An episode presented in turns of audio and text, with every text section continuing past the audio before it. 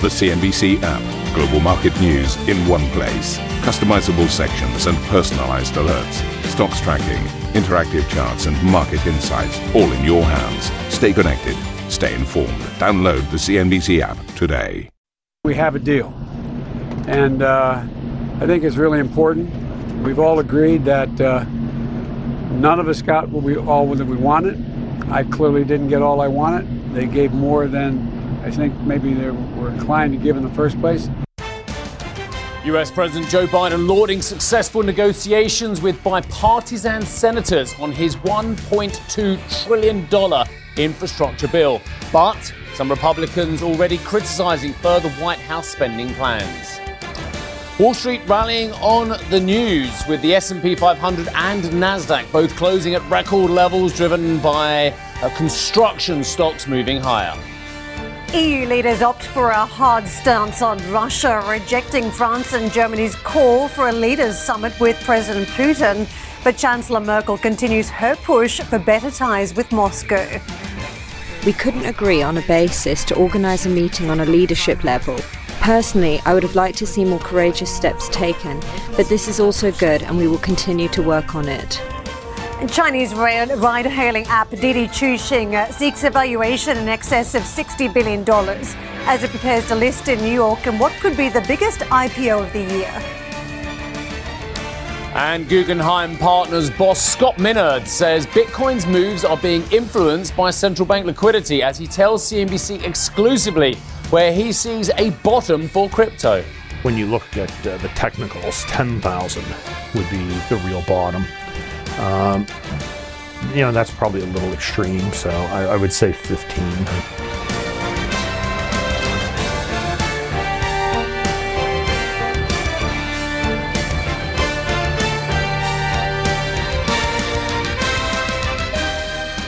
Morning, Karen. Good morning. Uh, morning, Geoff, if you're watching. Have a nice line. he's still asleep. yeah, I'm sure he is. Who, who, has a Friday off and gets up for Squawk Box? Right. A lot of you, of course, and absolutely right. Right, okay, so uh, this is complicated, okay, because in the headlines it's like we got a deal, and then afterwards there were a couple of press conferences, and depending on which one you saw, uh, whether there's an agreement across the, uh, the, the Republicans and the uh, Democrats divide, and what's going to happen with the certain senator from West Virginia. So it is really complicated. But I'll tell you what we know so far, and that is that the U.S. President, Mr. Biden, has reached a deal with a bipartisan group of lawmakers over a $1.2 trillion infrastructure spending package. Now, that is, as the president was referring to in that sound we just played, a sharply scaled back version of Mr. Biden's initial proposal. The plan will be tied to, here we go, a separate bill that would increase funding for healthcare climate change programs. I think there's some education in there as well, some social care. Uh, and this is the move now that which some Republicans have called a potential deal breaker. Okay, so back to the president. He says the bill would be paid for partly by a rise in Internal Revenue Service budget. Now, I think there's $40 billion plus in there for the IRS as well, which the Democrats say, well, that's going to generate $100 billion as well. So you can see how this is working. Uh, and also using unused COVID 19 aid funds. But he did not mention a tax increase on rich people or on corporations. Very complicated. Speaking at the White House, the president outlined his plans to fund the new spending. We're going to do it all without raising a cent from earners below $400,000. There's no gas tax increase, no fee on electric vehicles. Neither side got everything they wanted in this deal. That's what it means to compromise. Right. So, Mr. Biden also vowed to secure funding for this separate bill linked to the new infrastructure spending with or without Republican support. I'm going to fight like heck to get them the rest of what I think has to be done. On education, for example, my proposal was in the family plan early education and free community college. I'm going to fight like the devil to get that done. But it's not going to be with Republican help. I'm going to have to get every Democrat and do it through reconciliation if it gets done. And therein lies the problem, because all of you know this by now. There are certain um, conservative Democrats Joe Manchin. We've talked about him all year. We always said he would be the sticking point in many ways as well, who just basically have their own issues with the huge amount of spending and how it's going to be paid for uh, from the Democrats as well. So he's talking about the man here saying, I can do it with or without the Republicans, but can he do it without all the Democrats on board? And that's unlikely. the accountants have been pretty creative around this one, uh, playing with what they've already had in existing funds. And just one other point, I couldn't quite decide whether this was a, a, a winning speech from a loser or a loser speech. Uh, it was very hard to pick up the tone, you know, to say I won, time, but yeah. I didn't really get what I wanted. I think what he did say, I, yeah, but I think I think that's I, I, think that's a great tactic. Right. I didn't get what I wanted, but I've worked with you guys as well. He promised bipartisan, and this is the first essence of it. But by the second press conference, had it all eroded? I mean, that's the question. Right. Let's take a look at the market reaction, though, because we certainly had records on both uh, the Nasdaq and the S&P 500. It's now been a fairly decent week for U.S. markets, uh, mostly in lockstep, roughly about two and a half percent gains for all of the major indices, which is remarkable if you think about this twisting and turning that investors have done on the rotation trade towards reflation and then towards technology. But all boats have been floated this week, and uh, all the averages roughly in the same territory at this point. But uh, you could see it was slightly split across across the board yesterday. That infrastructure uh, bill that moved towards uh, funding this uh, mass rollout across the country to upgrade services that are badly in, uh, need of extra support. You can see it was a, a deal that uh, was more supportive for the Dow at this point versus technology names. Let's take a look at the big construction plays. Uh, that's where some of the action was in particular. And you can see bounces across the board. Caterpillar stock in particular, 2.6% higher. In terms of the technology space, a lot of appetite still around some of the big growth stories that we're witnessing. Microsoft has been one of them. The company ending the day with a market cap of just over $2 trillion. So it uh, was a significant milestone this coming as the company unveiled Windows 11. That's the first new version of the operating system, the flagship operating system in more than five years. And uh, the stock price does reflect a number of different factors from the success it's had with new apps that it's rolled out during the pandemic, the likes of Teams, the success with cloud, and now there's uh, Windows operating system as well. So if you tally up all the returns that Satya Nadella has delivered during his tenure, the stock is up 600%. So incredible journey as we talk about this market cap. Let's take a look at the dollar and uh, how some of the spending plans impacted uh, the trade there. You can see uh, it's a mixed picture this morning. Sterling peeling back, uh, euro stronger versus the dollar. So uh, slightly different across the board and flat versus uh, dollar at this point. The Asian markets uh, for the Friday session in the green. Uh, the infrastructure spending is uh, certainly seen as a positive. Don't forget, markets have been steering around Fed policy of late, and you can see most of the gains around the Hong Kong market, 1.2% there. Also, China, 8 tenths higher, but still modestly firmer for Japanese stocks and for the Australian market. The opening calls this is the trade for Friday uh, for European markets. We also look positive. Yesterday was a fairly decent run for some of these markets as they got going over the course of trade, particularly for the French market. We saw some gains there of 1.2%. So we're chasing a little bit more this morning to top up for the Friday session. Steve. Brilliant, Karen. Well, look, I know Brian Coulton, chief economist at Fitch Ratings, is here to talk about his 2020 vision, which is the bi-monthly survey. But Brian, I, what, what, does a Fitch ratings analyst and economist think when he sees trillions of dollars being thrown at the economy? Do you say, great, that's going to buy us growth, or do you just shake your head and go, oh my God, we've got to revisit our AAA rating on the States? I think from a macro perspective, uh, when we're looking at uh, getting a bit closer now on, on the infrastructure deal, what you have to remember is that the, the near term impact of the infrastructure on uh, the infrastructure deal on the economy is going to be a lot less than the American Rescue Plan. The 1.9 trillion passed in March was really unique in terms of its scale and how quickly the money actually went out and got into people's pockets. I don't think it's going to be anything like that in terms of the impact on economic growth in the next couple of years. It's, it's a very big deal for the medium to long term um, from from from a uh, from a sort of supply side perspective. You know, could, could have some some, re- some real benefits, but from a sort of near term forecasting perspective, there's going to be a lot less fiscal support going uh, into the US economy from now on. The, the peak was well behind us in March. Brian, look, all the ratings agencies and Fitch do a great job in holding feet to the fire as well. But when you've got the world's reserve currency, which currently has $28.5 trillion of debt, and it issues its own greenbacks as well, does it matter in this current environment? Does it matter what the ratings agencies say uh, about the debt profile of the world's largest economy?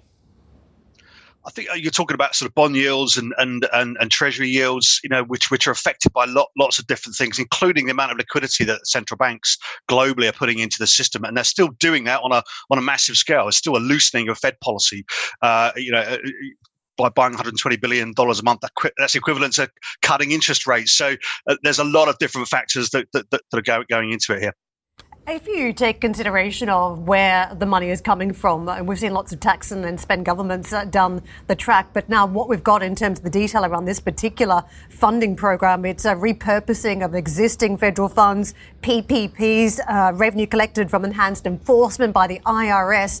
What do you make of uh, how this bill will be funded versus other options where you could see the wealthy uh, have a, a greater tax, but also corporations, which was very much debated at the G7 level?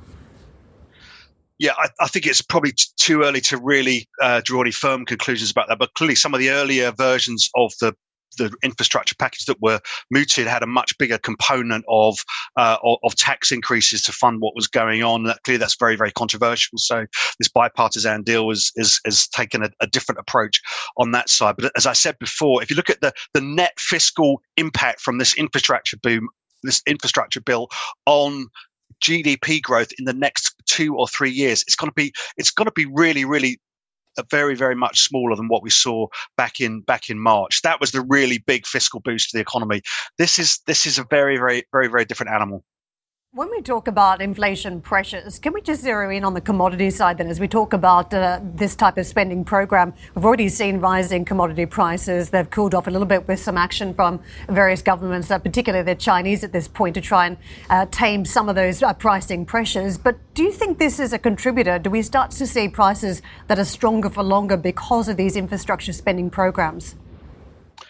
I, I don't know how commodity intensive this is this is going to be. I mean, I, I, think China's a much bigger deal, to be honest, in terms of the uh, uh, in terms of the, the, Chinese economic cycle, and that is slowing down domestically now because the credit impulse has turned negative. There, we're seeing fixed asset investment slow down quite a lot. Infrastructure sl- slowing in China, negative year on year in- infrastructure investment. I think over the next couple of years, that's going to be a much bigger deal than than any Im- impact from this. And, and I, as I do you think the peak fiscal stimulus is behind us. A lot of that stimulus in March was directed at durable spending. US consumer durable spending 30% above pre-pandemic levels. So a lot of the stimulus has been funneled into, into people buying stuff, and that has been pushing up the price of commodities, been pushing up the price of uh, of semiconductors because the the guys that produce the stuff just haven't, haven't been able to keep up with it. I think it's the pace of that recovery which has really been driving things. But that we think is going to slow uh, as we get into 2022, 2023, even with this bill.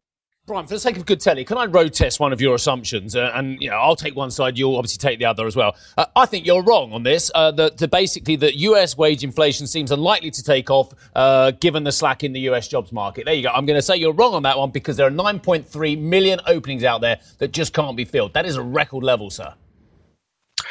Um, I think there's sectors of the economy which are really, really squeezed because they're opening very, very quickly. Every restaurant in the US has been trying to trying to hire people, hire people in the next in the last two or two or three months. It's a very, very labor intensive sector, leisure and transport. Uh, I think I think the speed at which this is coming back is is is a factor, but if I'm thinking about the next two years, are we going to see a wage and price spiral where workers are going to be able to push up wage claims aggressively, see much stronger real wages in the context of being still seven, eight million jobs down on where we were pre-pandemic? I just don't, I just don't see it. So I think this will ease as we get later in the year. If you look at some of the macro measures of wage inflation in the US, they're not, they're not accelerating. Average earnings index, three month or three month. If you look at the Atlanta Fed, uh, which is a, which is a, a you know know a matched measure of people in the same jobs. That's been that's been sl- that's been slowing down. So I think the macro analysis, if you look at the share of the of the working age population that's that's, that's got a job, it's still way way down, 50 58 percent. So I think the macro picture on the labour market uh, will will come through after a few months of of, of pressure because of the sheer pace of, of, of increase that we're seeing at the moment. Remember, the unemployed people are in the leisure and transport sector. That's that's where the people lost their jobs uh, and that's where the jobs are being rehired. So it's not a question of there being a mismatch. You know, you had people made unemployed in the manufacturing sector, but the jobs are being created in the service sector. The jobs are being created in precisely where uh, people are people are are uh, are going to be are, are going to be needing work. But I think there's a few health sector issues that are still uh, health issues and sort of childcare issues that are preventing people from going back to work. I think that will all change as we get into September, October. It's a great debate, and I love your answer as well. But I can think of 9.1 trillion reasons why uh, there is going to be a tighter labour market as well. I mean, six trillion of climate package, uh, 1.9 trillion coronavirus stimulus, and 1.2 trillion we just mentioned on infrastructure as well. That creates tightness, surely. These are five, eight-year uh, eight year programs, right? This, this, is going to be spread over uh, a, a, long period of time. So um, yes, it, it, will probably it will probably make the U.S. economy more capital intensive. I'm not sure how labour intensive it's it's it's going to be. There's going to be some extra construction as a re, as a result, but this is going to be very very spread out. Uh, don't, don't expect this to be a, a big bang in 2022 in terms of growth uh, and and and labour demand. You know, the, you've heard the phrase shovel ready ready projects. I mean, I d- I don't know how many of these things are just are ready to go like right now. I mean, remember the stimulus checks went out straight away. People got those. People got those within a couple of weeks of the bill being passed. This is going to be a much more uh, slow burn thing in terms of its impact on, on the labour market. Don't get me wrong. US growth is going to be strong. It's going to be above trend. I think the labour market is going to enter overheating territory at some point in the next two or three years. But we think that's more of a 2023 story, maybe second half of next year, uh, rather, rather than the next six months. Uh, Brian, you've been assessing 20 major economies. Which ones stand out uh, to be uh, decent performers at this point, given how they've weathered uh, the COVID crisis? And which ones do you have concerns about? Well, you've got to remember, although there's divergence, uh, you know, it's a pretty good year for growth all around the world. Um, I, I, think probably where we would maybe highlight things, I mean, you know, we, we've been above consensus on the Eurozone for quite a while. We've got 5% growth forecast there. Uh, you know, we, are sticking with that. Was now increasing evidence of the of the reopening benefit to the to the Eurozone economy. Look at the services PMIs that come out this week for Germany. Um, uh, uh, so so that, that, that economy is, is definitely is definitely coming back pretty, pretty quickly. UK six and a half, seven percent growth this this year as well. US seven percent. I think maybe the area where things are sort of lagging a bit on the relative front, but not in absolute growth terms, but on a relative front, is emerging markets ex China. Uh, countries like India, where we've had to downgrade our forecasts. Um, uh, in Indonesia, we, we've, we've we've softened our forecast as well. The vaccine rollout being slower in emerging markets. There having been a lot less macro fiscal, still a lot of fiscal support, but nowhere near as much as in the advanced countries. So I think it's that emerging markets ex-China group, the, you know, the, the, the big, the big, the big emerging markets generally not looking in relative terms like having such a such a such a good recovery relative to historical growth rates. Still, absolute growth rates are, are still pretty good. But if you look at our projections as to where those economies are going to be in a couple of years relative to where we thought they would be before the pandemic, the gap there is bigger than for the uh, for, for the G7. Brian, thank you very much for joining us this morning. Brian Coulton with us, Chief Economist at Fitch Ratings. And Chinese ride-hailing giant Didi is aiming for a valuation of more than $60 billion in its New York debut. The listing is likely to be the largest US IPO of 2021 that comes amid a regulatory crackdown on Chinese China's biggest tech platforms. Assam Vadas has more on the story. China's biggest ride hailing company, Didi, has revealed more details about its plans for a mega IPO stateside. It says it's picked the New York Stock Exchange for the listing under the ticker code Didi, where it will offer 288 million ADSs with an estimated price range of 13 to $14 a pop, which could raise more than $4 billion. So Didi is aiming for a valuation of $60 billion, which could make it one of the biggest share offerings by a Chinese company in the US since Alibaba's massive IPO back in 2014. So this could be a big win for shareholders. Uber and SoftBank, the company is also backed by Chinese tech giants Alibaba and Tencent. Now, Didi is the dominant ride hailing app in China and it also operates in 16 countries. The company did take a hit from the pandemic. Revenue was down almost 10% last year, but it kicked off 2021 on a stronger note, posting 107% growth in Q1, generating $6.4 billion in revenue. And so the timing is good here given the demand for ride hailing is starting to bounce back, but there is still intense competition in this market from the likes of Uber. Now, while ride hailing is Didi's core business, it has tried to differentiate itself by expanding into other areas like fintech and community group buying. And so that may be an important message Didi may have to try to get across to investors, and particularly at a time when it's reportedly become one of the most high profile targets in China's crackdown on its massive internet sector. Sector. In Singapore, I'm Sam Vadas. Back to you. For more on that story, you can head to cnbc.com where we have a full analysis of Didi's listing prospectus. Right, coming up on this show, European leaders rejecting calls from Berlin and Paris to reopen dialogue with Russia. We'll discuss that next. And don't forget, if you want more on Biden's new infrastructure deal and the obstacles it faces before final approval, you can check out the Squawk Box podcast.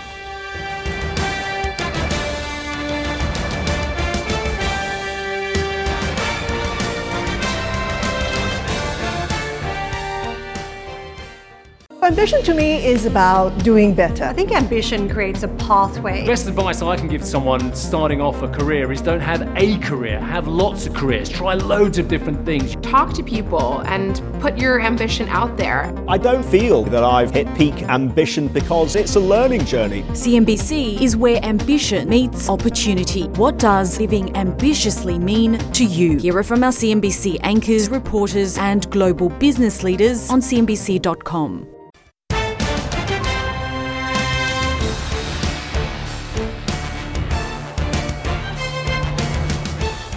Calls from Paris and Berlin to reopen dialogue with Russia were met with fierce resistance from other leaders at Thursday's European Council meeting. Emmanuel Macron and Angela Merkel had hoped to open up discussions following Joe Biden's summit with the Russian President Vladimir Putin earlier this month. But the Council instead released a statement urging the Commission to consider tightening sanctions. Let's get out to Sylvia for more. Sylvia, we're talking about major players here, and even from the lens of the French President Emmanuel Macron, he's typically a power broker and uh, likes to have some form of a solution to, to major world affairs. On this particular uh, story, it feels as though the Americans have had the jump on the relationship with Russia and any reset that may happen from here, but it feels like the Europeans are being left behind. So just walk us through some of the tensions that European partners are feeling. Right. So when the summit started yesterday, we saw that the French and the German wanted to restart talks with Russia. There was even a, a mention of a potential EU-Russia summit. I have to say though that the German and the French officials were very quick to clarify that they were not asking for a summit as of yet, but they are indeed keen to engage with Russia once again. The problem here though is that for some European member states that is very controversial controversial, in particular the Baltic nations, who believe that there has been uh, no change in behavior whatsoever from Russia that warrants some sort of dialogue with the Russian authorities. And in this context, let's take a look at some of the remarks from the Lithuanian president overnight. I think it's too early because we so far we don't see any radical changes of behavior of pattern of behavior of Vladimir Putin and to try to engage uh, is of course very good idea but uh, to engage without any red lines without any preconditions of course it would be very wrong signal i would say not only to uh, us, uh, to our societies, especially to the societies of Baltic countries, but also to our partners. And for them, it would be a huge disappointment what we are doing after 2014 as we decided to just to react what is happening in Ukraine. End, what the leaders decided last night was to set clear demands for the Kremlin, and uh, if indeed uh, these demands are met, then uh, the Europeans would be happy to restart dialogue with the Russian authorities. Now, that was not the outcome that uh, the Chancellor of Germany, Angela Merkel, was after. Nonetheless, she did say that she was not disappointed, and in fact, this was something that she could work with. Let's take a look. We discussed the topic of Russia. It was a very engaging but not an easy discussion. We outlined our conditions for how we would like to communicate and coordinate, and we will now establish formats, or rather, work towards establishing formats and preconditions under which we can create new dialogues. We couldn't agree on a basis to organize a meeting on a leadership level, but it's important to me that we maintain a dialogue and develop it going forward. Personally, I would have liked to see more courageous steps taken, but this is also good and we will continue to work on it. So let's see how this debate will evolve among the 27. But for the time being, though, it just seems too early for the EU as a whole to engage with Russia in a similar way that we saw uh, the US engaging with the president of Russia, Vladimir Putin, a couple of days ago. Sylvia, I'm just on the EU website looking at the sanctions that have been placed since the annexation of Crimea in 2014. And quite frankly, the Russians kind of sometimes dismiss these as ineffective. 177 people, 48 entities, uh, sanctions against both individuals and those entities as well. Uh, various assets are frozen, what have you. But I mean, bearing in mind, when we've got one of the largest pipelines of gas in the world ever about to start flowing to Europe with 55 uh, billion cubic meters of gas potentially a year uh, could be sent to uh, the EU from Russia as well. Do the sanctions have any bite compared to the economic reality that is the huge trading relationship between Russia and the EU at the moment? That's a very good point. But in fact, what we hear from uh, the different uh, European leaders is that the sanctions do work. And in fact, that was actually the statement from the Estonian Prime Minister yesterday when she arrived at the Council, uh, saying that the economic sanctions are indeed an important tool and an effective one. Having said that, it's important to bear in mind as well that the leaders did say and did agree to write in that joint communique that uh, the Commission should prepare further sanctions against Russia Russia in case of uh, any sort of uh, uh, what the EU describes as a malign, some sort of malign um, activity from the Russian authorities. So the EU is still very much pursuing with economic sanctions and still sees this as an effective tool going forward. But we do have to keep in mind as well the fact that this relationship just seems to be deteriorating uh, month after month.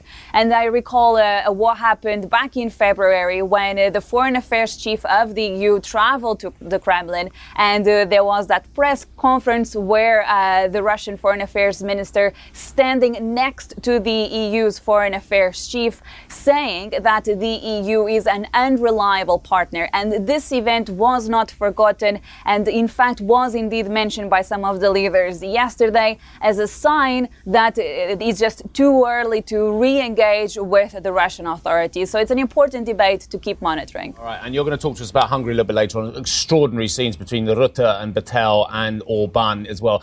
Thank you for listening to Squawk Box Europe Express. For more market moving news, you can head to CNBC.com.